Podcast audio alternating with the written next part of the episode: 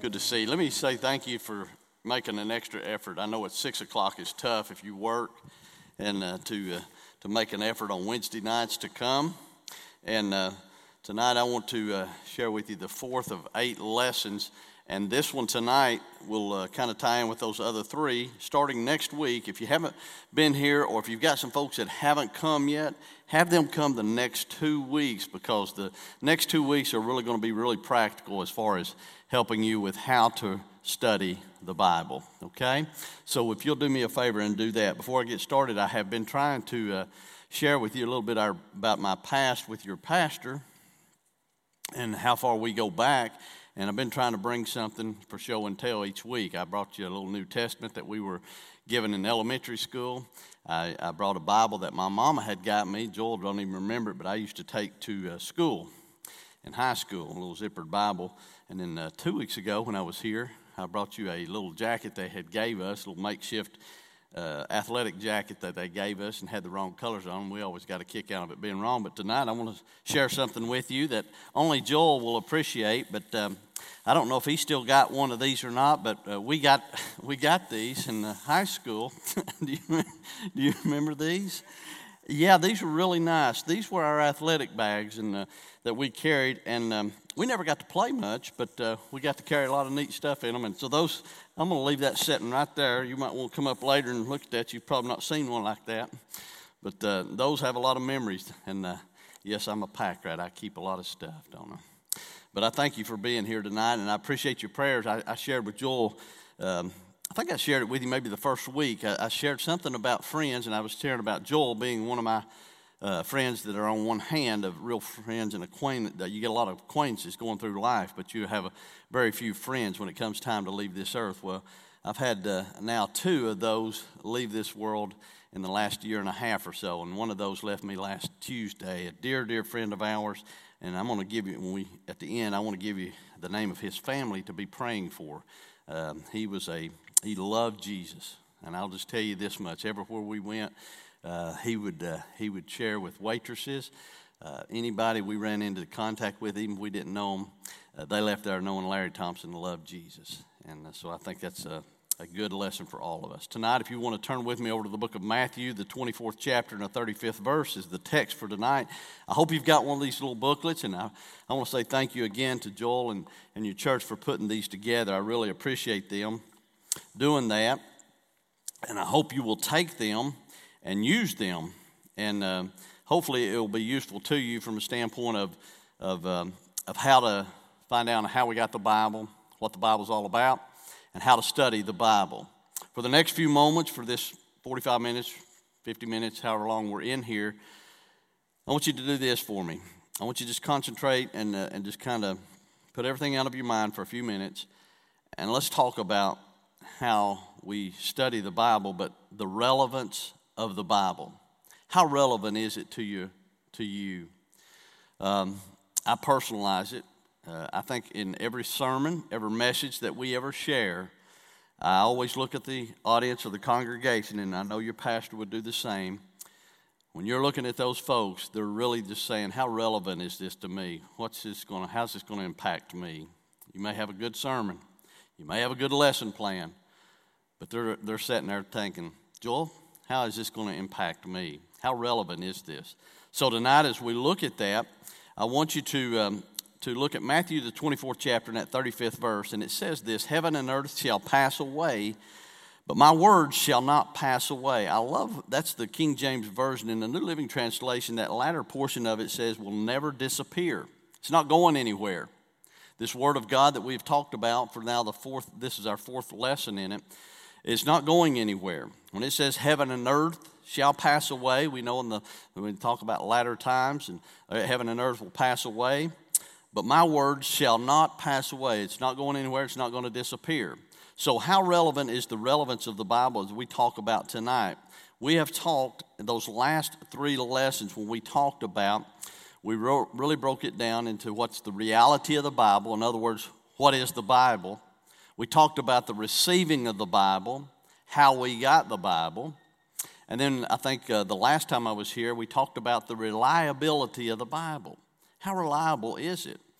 So tonight, when we think about this, the Bible, the introduction on your handout in your booklet, I want you to follow along with me here a minute. We have talked so far about the basics of the Bible.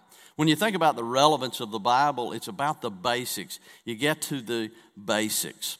Uh, in coaching, in teaching, in preaching, and instructing, or if you're a leader in anything, I think there is no better place to start than what we call the basics. And we have looked at so far the basics of the Bible, how we've got the Bible, what the Bible really is, and is it reliable? That's the basics of the Bible. Also, we've looked at what we call the benefits of the Bible, and we're going to look at that a little bit more in the next uh, four lessons. But the benefits of the Bible, we've got the basics down. We, we see the benefits. There's so much, so many benefits in us learning about the Bible. So tonight, this lesson on the relevance of the Bible really comes down to this, what I would call the breakdown of the Bible. The breakdown. You break it down. And so when we look at this tonight, as that verse of scripture there in Matthew 24 35 says, it shall not pass away, and it's not going anywhere, it's not going to disappear. But as we think about that, how relevant or what is the relevance of the Bible? How can you make it relevant in your life? Well, here's a couple of things I want you to understand. I've got you five little points down there in our handout, and I want you to follow along with me. Is this first of all, we got to understand that the Bible is inspired by God. Now, these eight lessons that we've condensed down into eight lessons, really, in a nutshell, have we we're going to. There's two really main verses we've talked about quite a bit, and again tonight, when I talk about the Bible is inspired by God, that verse of scripture there that we've talked about, and I think it's on the back of your it's on the back of your book that it talks about the inspiration that word inspiration when we look at 2 timothy the third chapter and that 16th verse again it says all scripture is given by inspiration of god is profitable for doctrine and for reproof for correction for instruction in righteousness depending on your translation but it is talking about the inspired word of god theopneustos god breathed that's where you and I have to understand that, that when we look at the relevance of the Bible, the Bible is inspired by God, God Himself. It is God breathed. Um, one of the things I like things that are real. And when I look at the Bible, I look at this and, and, and you think about it is, is it real? Is it true? And is it relevant? Well, it's relevant because it is inspired by none other than God Himself. We know that other verse of scripture we've looked at a couple of times so far there, and excuse me, in 2 Peter, the first chapter, that verse 20 and 21, when it says, when we talk about the, the Bible is inspired by God, knowing this, that first, that no prophecy of Scripture is of any private interpretation, for prophecy came not in, in the old time by the will of man, but holy men of God spake as they were moved by the Holy Ghost.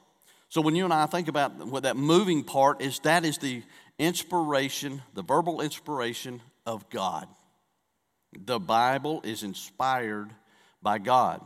I want to give you something that I, I, I read this and I love this. When we start thinking about this, I, um, I had a gentleman send this to me several years ago, uh, probably about 15 years ago. And I want to read it to you. It's talking about is the Bible the inspired Word of God? You may have heard this before, but I want to read you a little story about a guy that was teaching a class. And he was teaching a class, it was a college class, and he was having a question and answer session. And so, as he began to, to talk about it, he was at this, uh, this university, and a student asked him, says, Why do you believe the Bible is inspired, the inspired Word of God? Why do you believe that? I don't know about you, but I've been asked that several times. If you're a teacher, a preacher, uh, or even a Christian, you're going to have somebody. Uh, I, I, don't think any of y'all know her, but we call it the Gail Hope method in my home. My, me and my wife. I had a lady that was in my class 30 years ago, and she always had the toughest questions. She's one of those. I don't know if you've ever had that or not, but you've always had somebody that would come up after the service or the, or the meeting, and they would always come up and they've got the toughest question, and you go home thinking, I got to go study this. But I have been asked, why is it that you believe that the Bible is the inspired Word of God? Now, he said this is a very interesting question, and, and, the, and the teacher said um, probably one of the most important questions any Christian could ask themselves. And what's so special and so unique about the Bible that Christians believe it is literally the inspired Word of God? Great question. Great question. If it is relevant to you and I, if, if it is my source of my strength, um, you didn't sing it, but your other people appear to have sung it just a few moments ago. When you talk about is that the source of your strength? So, in answering the student's question, he encouraged them to consider the following facts about the Bible. Now, I want you to listen to me. It says, first of all, the Bible is not just one single book. Now, we've looked at this, I think, in the uh, first or second week. The Bible is not just one single book. This is a most common misconception that many people realize, especially when people do not come from a Judeo Christian background. Rather than being a single book, the Bible is actually a collection of 66 books, which is called the canon, which we talked a little bit about in the second week, the canon. And um, where's Jennifer? Is Jennifer here tonight? Jennifer, uh, did that answer your questions on the email? Okay. On the canon, because it's kind of a tricky thing when we start talking about the canonization. There's a couple of ways in what we call the canon. But, but he says that the, uh, rather than being a single book, it's actually collecting the 66 books. It's called the canon of Scripture. These 66 books contain a variety of gen- genres history, poetry, prophecy, wisdom literature, letters, apocalyptic, just to name a few. Now, secondly, these 66 books were written by 40 different authors. This is where it gets really interesting. When you think about our Bible, the relevance of our Bible, and how we understand that it's the inspired Word of God, the 66 books were written by 40 different authors. These authors came from a variety of backgrounds. They were sh- uh, shepherds, fishermen, they were uh, doctors, and uh, kings, prophets, and others. And most of these authors never knew one another personally. That's interesting when you think about the Bible. We never take that in consideration, do we? Of those 40 or so authors, they, most of them never knew each other personally. And so then you think, thirdly, here's the thing these 66 books were written over a period of 1,500 years. We talked a little bit about that as well in your notes, if you'll notice that. Yet again, this is another reminder that many of these authors never knew or collaborated with one another in writing these books. That's amazing. The fourth thing about it, the 66 books of the Bible were written in three different languages. In the Bible, we have the books that were written in ancient languages of Hebrew, Greek, and Aramaic. And it's a reflection of the historical and cultural circumstances in which each of these books were written. All of those are interesting, aren't they? You think of that. How relevant this Bible is, and why do you make it real in your life? Well, finally, here these 66 books were written on three different continents. We know they were written in Africa, Asia, and Europe. And once again, there's a te- this is a testament to the varied historical and cultural uh, circumstances of God's people.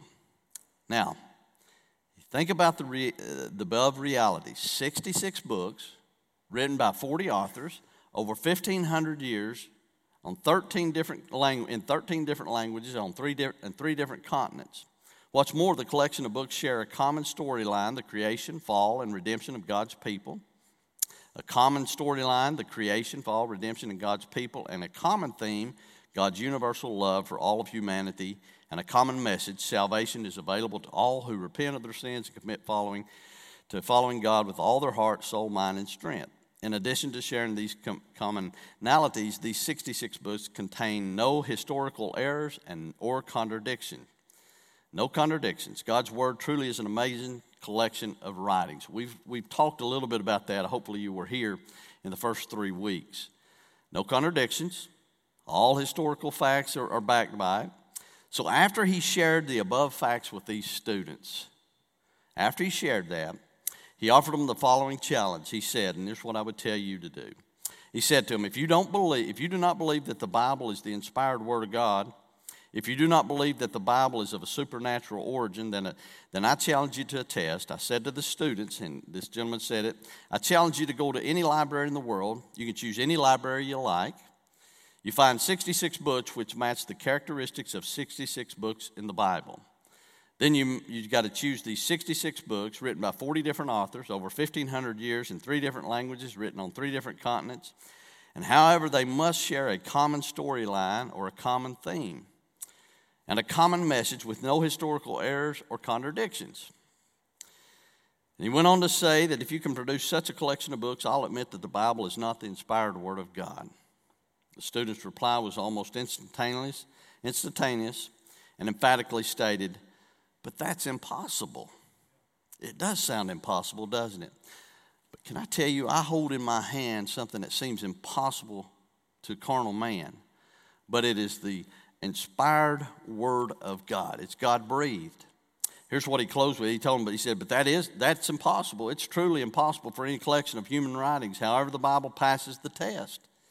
The Bible contains those 66 books, all of those things that we talked about from Genesis to Revelation. This is the inspired Word of God. And I say amen to that. And I don't think, and I, I don't apologize to folks that, that say, well, you can't prove it is. No, you can't prove it ain't. But there is enough evidence historically, archaeologically, archaeologists, uh, astrologers, all of those things we talked about, anatomy, and all those things we've talked about, all prove that this is the inspired Word of God. The second thing about the relevance of the Bible is it's not only the inspired, it is the inspired Word of God, but the Bible is intended to glorify God. Now, there's a misnomer with some folks about what it means to glorify God. Well, there, there is two words in the Bible. Uh, there's a Hebrew word and a Greek word. The pastor may have shared some of this stuff with you, some of your studies, but I'm going to tell you there's two um, variations of the word for glory, to glorify God. So what I would look at is, and if you look on your uh, on your handout there, there's a couple of things I want you to look at in the Old Testament, and some things over the New Testament to look at when you think about what does it mean to glorify God. And when I look at those, and I was, I was trying to study some of these things of, of examples of that, in the Hebrew word to glorify God, there's a Hebrew word uh, kabod, and I'm, i may butcher it altogether. I'm not really good at, at pronouncing these the correct way, but it's, it's spelled K A B O D, kabod. And it means to glorify God. Well, what does this mean in this way? It means in the Hebrew, the word glorify is kabod, and in the Greek, it's doxazo, I believe the way it's pronounced. And there are two different aspects of the, those words to glorify God. Uh, do y'all have anybody that you know of that always says, To God be the glory? and I just want to bring glory to God. Well, when they say that, what are we really meaning by that? Well, as we look at this tonight, when we talk about the relevance of the Bible, the Bible is intended to glorify God. Well, first, the glorified means, in, in the, the Old Testament meaning, that word kabod, it means to shine or to demonstrate or to manifest the divine. Okay? Now, we see several examples of that. And on your notes there, in Exodus, the 16th chapter, and in the seventh verse, it says, And in the morning then ye shall see the glory of the Lord, for that he heard, heareth your murmurings against the Lord. And what, what are we that ye murmur against us? I love the Israelites, don't you?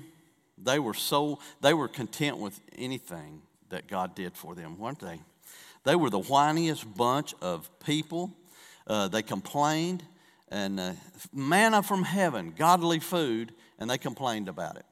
They complained about everything, and, and I'm, not, I'm not making it up. I, if you look at, if you read your Bible, and I'm going to give you some good things here in a couple of weeks, the next couple of weeks of how to read and study your Bible, but you begin to look at those children of Israel and their murmurings. But at the beginning of that, it says in the morning, then I'm going to show you the, you shall see the glory of the Lord, the kabod, which means that it, it is that to demonstrate or to manifest the divine.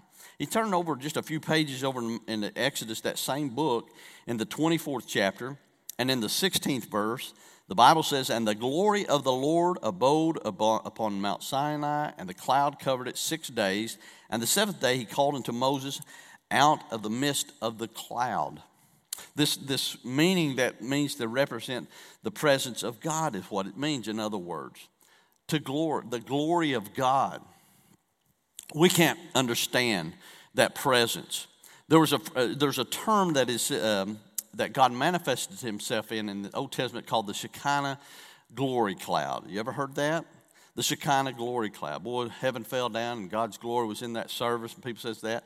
Well, I hope that's, that their meaning is right of what they're talking about. But that Shekinah glory cloud was talked about uh, there in Exodus, the 24th chapter that we just read a little bit about. But it was manifested there in a pillar of cloud and a fire. And so we, we see also when the, in the wilderness, where in Exodus, the 40th chapter, you can write this out to your right, and I love how y'all did this and your, in your little handout to the right. I want you to read this when you have time in Exodus, the 40th chapter, when it's talking about where the, the also filled the tabernacle there when they were in the wilderness. I think it's verses 34 and 35 in Exodus chapter 40. Well, we see also in Solomon's temple was another anointed place where God's glory permanently dwelt there, and you can read that in 1 Kings there in the eighth chapter, and then Second Chronicles in that seventh chapter.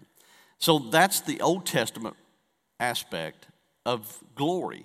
So, again, the relevance of the Bible in the second point the Bible is intended to glorify God. The Bible was never intended to, to be a, a, a make you feel good. It was not a book that was to talk about you and me and to build us up. It was to bring glory to God and to show forth Him. So in the New Testament, when you bring it to the New Testament and you start to look, I want you to turn over to, and start in John the 11th chapter. And we know there in John the 11th chapter, talking about the story of Lazarus, we see this in the New Testament, that word doxazo, and it means this in the, in the New Testament, the aspect of that word for glory there means to reflect, to show forth, or to demonstrate, or to express the image of an object uh, or person that it, may, that it may be seen by all. It means by all to add something to someone's character that it in itself does not have. So in the New Testament, this word doxazo really can mean to signify, extol, or to ascribe to honor. So that's to bring honor, to glorify Him. So when we think about there in John the 11th chapter and in the fourth verse, there's many things that happen to us in our life. Um, I shared with you my friend. We thought he had Parkinson's disease. 68 years old, very vital, doing traveled all over the country, and uh, just a wonderful, wonderful man. 68 years old, so he started having these tremors. I noticed it uh, last couple of times we were eating lunch. So we thought he had Parkinson's disease. So then a week ago, uh, uh, two weeks ago, I get a text saying it's not Parkinson. It's a really rare disease that is found in one in a million people worldwide. Uh, it's CJD, I believe. Don's got it but it's a neurological disease. It's always fatal. They gave him about six months to live. They put him in his hospice. He lived three days. And, and the first thing that we always ask about is why does good people, and I've got a message, and every, every preacher's preached this message, why does bad things happen to good people? And I've shared that, but I've also shared why does good things happen to bad people? That's even a greater mystery to me. But the first thing you think about is why does people get sick? We don't know. The greatest answer you're ever going to get from your pastor, if you come up with tough questions, is he's going to tell you, I don't know. We don't know. But here in the story of Lazarus, when we think about the, the, the Bible's intended to glorify God, this story of Lazarus comes there in John the 11th chapter in the fourth verse. It says, When Jesus heard that he said, The sickness is not unto death, but for the glory of God, that the Son of God might be glorified thereby. Now, we know the story of Lazarus there and, and the outcome of that. But uh, when we think about all of these examples in the Bible of how it brings glory, again, doxazo. When you look at this book of John there, also in your notes, look, turn a page or so over to the 12th chapter of John, and then the 16th verse. There was Jesus' triumphal entry, and he says in the 16th verse, he said, Then these things understood not his disciples at first, but when Jesus was glorified, then remembered they that these things that were written of him that they had done these things unto him. We don't understand everything. But to God be the glory, those things that happen sometimes in our life and our walk here on this earth that we don't understand, but we know that God is working, and to God be the glory. Now, we have questions. There also in John, the, thir- uh, the 23rd verse of that same chapter, in chapter 12, he says, and when Jesus was, uh, predicts his death, he says, Jesus answered them, saying, The hour is come that the Son of Man should be glorified. Again, when we look at that, when we think about Jesus going to be glorified, it means that he is to be uh, to express this image, an object of a person, that it can be seen of all. Sometimes things happen in our life we don't understand. But the outcome is that God gets glory for it. Okay? Sickness, even death. Hard times. Uh, I think I shared with you all I think it was you all I was shared just here recently with about in my prayer life when I began to pray about those things that I'm thankful for. I think y'all was the ones I was talking to about it. But I said one of the things I pray, uh, I thank Him for is this. I thank Him for home, my heritage, my health, my healing. But I thank Him for my helps, but I thank Him for my hurts because when you thank Him for your hurts, those hurts are there to benefit you and I. I don't understand it. It, it is tough because I've got some great questions. But it says that it brought glory to him. Also, there in, in John, the 13th chapter, there in the 31st verse, it says there when he was teaching at the Passover, he said, Therefore, when he was gone out, Jesus said, Now is the Son of Man glorified, and God is glorified in him. Amen to that. Amen to that. So, so when you begin to look at those stories there, the last thing I would tell you about it is when you think about this, according to the Bible, that the glorified God means this it means to bring Christ innate glory to a radiance of light that, that is manifested or reflected. The last verse on that little handout there that I gave you in there was John 17, 1 says, These words spake Jesus and lifted up his eyes to heaven and said, said, Father, the, the hour is come. Glorify thy Son, that thy Son also may glorify thee. We have a saying, it's all about Him. And you probably have that same saying, but everything that you do, your work, I heard a message here recently talking about work. You know why we work? We work to provide, we work to give, but we also work to witness and everything is about bringing glory to God. Everything you and I do, if I do this for any other reason, Joel does this for any other reason, if it's to boast your, your self esteem or, or to be seen of men, then we'll fall. But it's all about bringing honor and glory to Him and to, be, and to show that light of Jesus.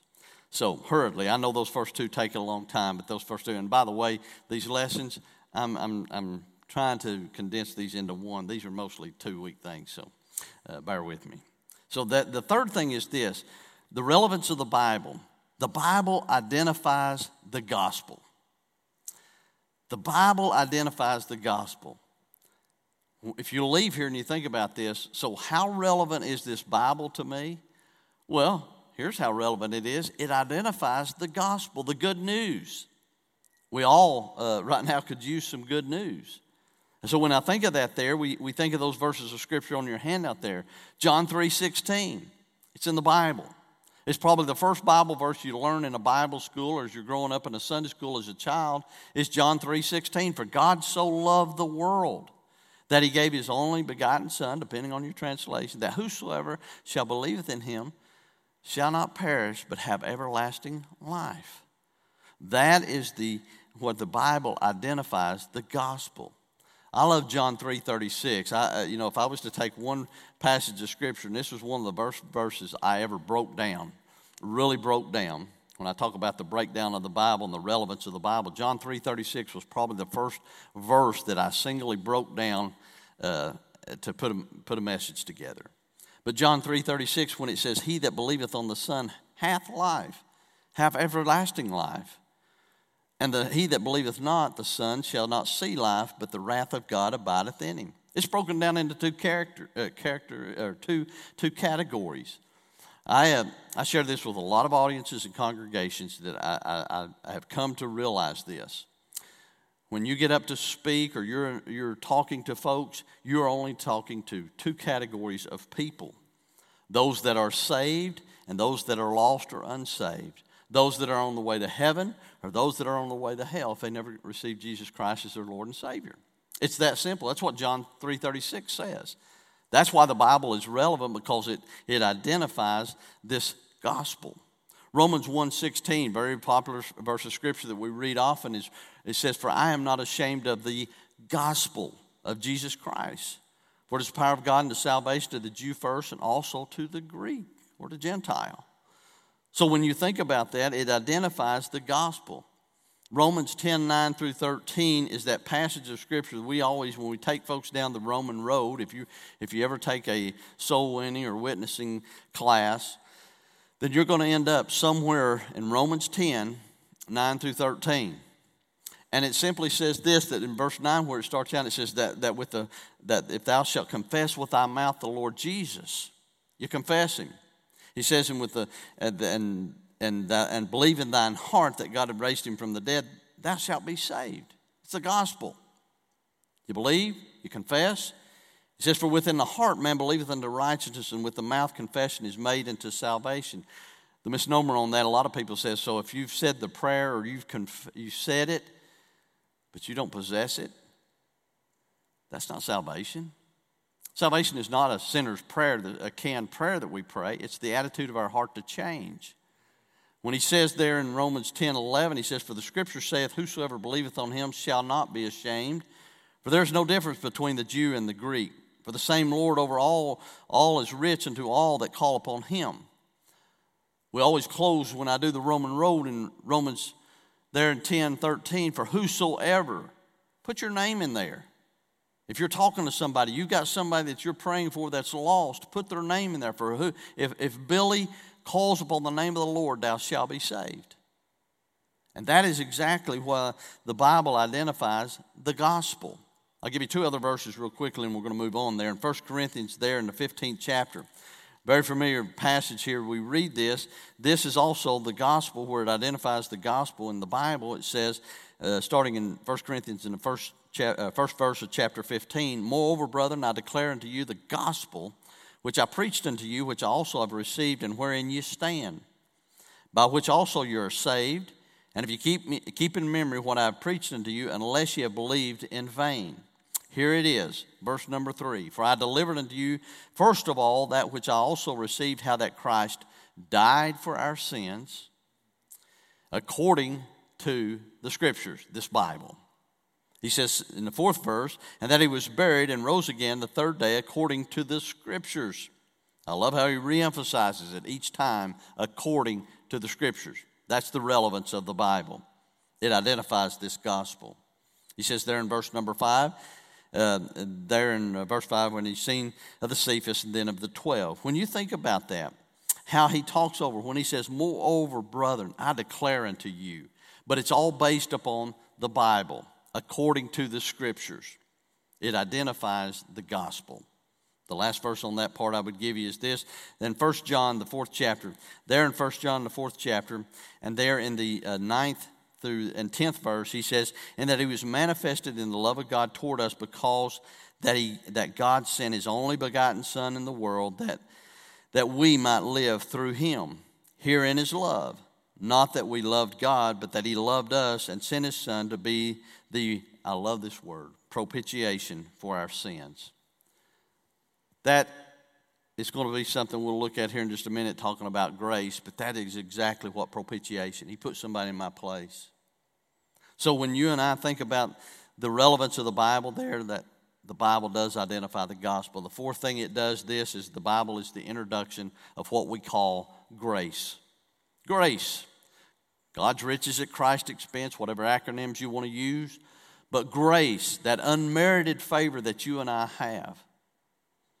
The Bible is what introduced us to that. When you look there, we, we looked a, a few moments ago in Romans, the first chapter, when we was talking about Romans 1.16, but I want you to notice those first five verses of the book of Romans in the first chapter. Paul, a servant of Jesus Christ, called to be an apostle and separated unto the gospel of God, which he had promised afore by his prophets in the Holy Scriptures. Again, reemphasizing it's the Bible. The relevance of the Bible identifies the gospel, and here it introduces grace. He says, um, verse number three concerning his son Jesus Christ our Lord, which was made of the seed of David according to the flesh, and declared to be the Son of God with power, according to the Spirit of holiness, by the resurrection from the dead, by whom we have received grace and apostleship for, obedi- uh, for obedience to the faith among all nations for his name. It is the introduction of grace when you begin to think about this. I love the book of Romans. In Romans, the third chapter, that very familiar passage of Scripture in Romans, the third chapter, verses 20 through 24, says this It says, um, Therefore, by the deeds of the law, there shall no flesh be justified in his sight, for by the law is the knowledge of sin. The law shows me my need of grace and a Savior. He says in verse 21 But now the righteousness of God without the law is manifested, but witnessed by the law and the prophets, even the righteousness of God, which is by faith of Jesus Christ unto all men, upon all them that believe, for there is no difference. That Roman road leads us to this passage right here where we start. For all have sinned. It is the introduction of grace. We're sinners. You say, I'm coming here on a Wednesday night. I'm saved. I don't, this is not relevant to me. I'll bet you know somebody that it's relevant to. Maybe a family member, maybe a neighbor, friend, somebody you work with. But I'm going to tell you, it says, For all of us have sinned and come short of the glory of God. But then verse 24 says, Being justified freely by his grace. Grace. Through the redemption that is in Christ Jesus, whom God has set forth to be, again, that fancy word, propitiation through faith in his blood to declare his righteousness for the remission of sins that are passed through the forbearance of God. I'm going to tell you something. It's the introduction of grace. That very familiar scriptures and verses we always love, especially as Baptists, we love sharing this passage of scripture. Ephesians 2 8 and 9. When we talk about the introduction of grace in the Bible, in Ephesians 2 8 and 9, that very familiar couple of verses says, For by grace are you saved through faith. And that not of yourselves, it is a gift of God, not of works, lest any man should boast. I always like to tie that verse 9 on there because I can tell you, I know me pretty well, and I ain't got a lot going for me, so I got to tell you something. If I could save myself, I'm going to brag about it. I'd tell them it's about me, but it's not of my works, it's by grace. And I was introduced to grace because of the Bible. That's why it's relevant. The fifth thing I would give you real quickly is this the Bible is instruction for guidance. Now, the first or second week I may have told you this, I said we view this, I think it was the first week. We view the Bible a lot of times as this. We, we view it as a roadmap to life or a instruction manual for life.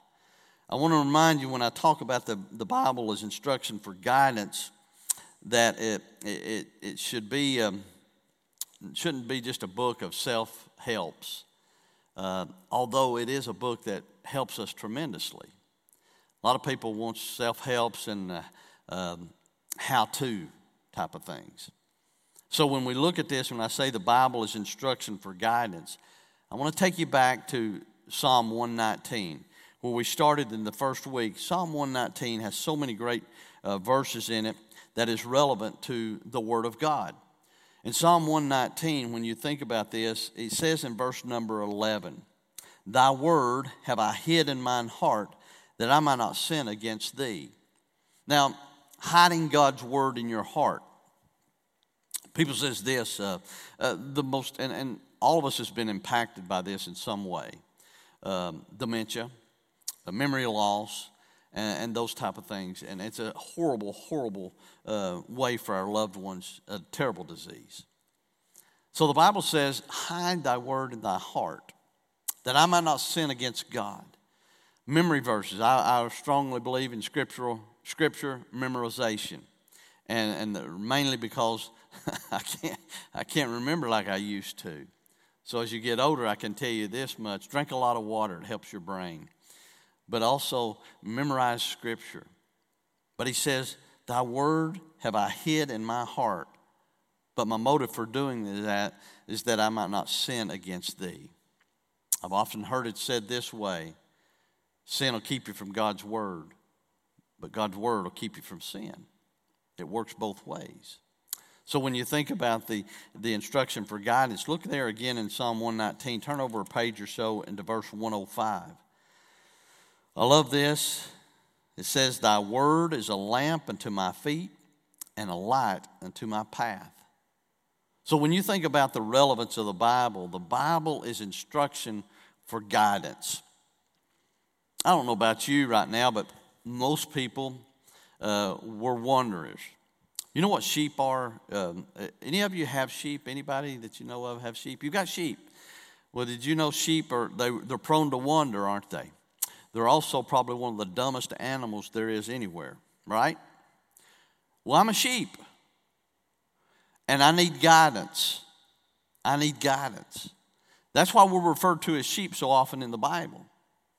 Psalm 23, there's a lot in there, a whole message within itself. But, but we're prone to wander and we need guidance. So, the Bible, the relevance of the Bible for us, it's instruction for this guidance. When he says there, the word is a lamp unto my feet and a light unto my path, I need some guidance. And that's why the instructions from this Bible helps us with guidance. The last verse I want to give you tonight is this: is 2 Timothy, the, the second chapter. There in the 15th verse, when we, uh, we think about this, and this is on your, on your book, it says study of the Bible. Well, there's a key word there, that word study. And um, there's a difference between reading something and studying it. And uh, most of you probably know what I'm talking about because we so often uh, read over things. But the 2 Timothy 2.15 is a very familiar scripture. It says, Study to show thyself approved unto God, a workman that needeth not to be ashamed, rightly dividing the word of truth. I will challenge you, especially the next two weeks. The title of them is The Recipe for Studying the Bible for the next two weeks. And I'm going to give you some things that I have used and that I've learned over the years that helps me with studying the Bible, not just reading it. That's why I didn't put in there it's a recipe for reading the Bible, because I believe it's, there's a difference. Uh, we're not all going to be preachers. We're not all going to be evangelists or great teachers, or, or, but we need to study the Bible. We saw where he said in Psalm 119, study the, that, uh, that it'll keep me from sin. But when we think about that study to show thyself approved unto God, I want to please Him. As a little boy, I, uh, I often, um, and, and my, my daddy was a different type of person, okay? I, and a lot of people comes up to me after I say this. They say, man, your dad must not have been a very good dad. My daddy was a great daddy. He wasn't perfect, but he was perfect for me. Uh, but uh, one of the things as a little boy I always wanted to do was I wanted to please my daddy. My daddy was not a sports fan. So doing sports did not please him. Um, if I wanted to please my daddy, I wanted to go out and help him work on a tractor or something like that, or hand him tools. And um, I think of that when I always read this verse study to show thyself approved unto God. There's nothing more pleasing to me than thinking I'm making my Heavenly Father that He's pleased in what we're doing. And studying the Bible and knowing that the relevance of the Bible and this Bible is instruction for guidance for you and I that's a really important way of studying to please God. He says, I don't have to be ashamed of it. I love that part. But then he says there at the latter portion of that, rightly dividing the word of truth. I, uh, I don't know about your pastor, but I know other preachers I've talked to tell me, you know, I say, early in your ministry, what would you do differently? And they said, well, I would, I would study more, but I really wanted to get things right. And um, when I study, it boils down to this I'm just seeking truth. I want the truth. So when you and I begin to look at this as we close, I, have got you little acronyms I want to give you. And it's simple. It's a simple little acronym, but you can put them on there. It's simple this it's the B I B L E.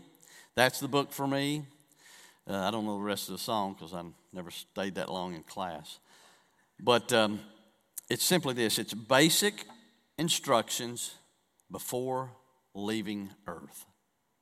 Basic instructions before leaving earth. When you and I think about this, uh, we are w- prone to wander. We are searching. Um, I tell people this a lot of times. I, if somebody, and you can you can tell if you're in any kind of ministry at all, someone that is searching. And uh, and I think you know what I'm talking about. So they're in need of something guidance. I'm going to tell you right now there is no greater thing to find than God's Word. When I challenge you here in a couple of weeks, when, or next couple of weeks, I want you to, to uh, be thinking about what you're doing right now. If it's working for you with your Bible reading, and if you, if you look ahead, you're going to see the next two lessons are on uh, the recipe for studying the Bible. But what you're doing now, and everybody is different. Some of the ways that I do probably wouldn't work for you, and and uh, and vice versa. So let's you be thinking about that, and hopefully that'll that will help you. Will you all stand with me a minute? And I'm gonna I'm gonna ask you to do the same thing. I'm not gonna embarrass you. There's not very many people here right now, so I want you to come up here with me. I'm gonna I want to pray with you, and there's several of you that have shared, and I've been I've got my little card here. I've been praying specifically for the needs here at Sturkey Hills, and so I want to continue to to pray for you all, and uh, and uh, and you pray for us, Father. As we come tonight you know the needs of this church. Father, I don't take it lightly that we get to be here. It's an honor for us to be here. And Father, there's people that have, uh, that have shared hurting people, maybe disease, maybe going through financial difficulties, maybe marital problems, maybe spiritual problems, emotional problems, whatever it is, Father, I pray right now that Sturkey Hills will be a place where they can come and be prayed for and Father, to leave and know that you change lives. And Father, tonight for these that have been mentioned, those that are, are, that are that need help, they need you to, to put your arms around them, love them, care for them. And Father, I know there's some in here tonight that probably have somebody they love, care for, maybe a family member, friend, somebody they work with that is lost, that needs to be saved. And Father, I pray tonight, would you move? Would you move?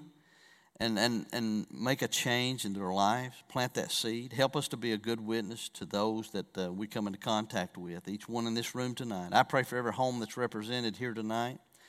God, would you meet the need that is there, that uh, they would know you love them and you care for them no matter what. Meet the need of this church, every aspect of this church. Continue to help them to, to minister in these walls and beyond and in this world. We love you and we thank you. In Jesus' name, amen. Amen. Thank you all so much for being here. We hope that God spoke to you through this message. If you enjoyed the message, be sure to subscribe to our weekly podcast and visit our website at sturkey.church to find all the latest information and upcoming events. Be sure to join us again next week. Until then, may God bless you.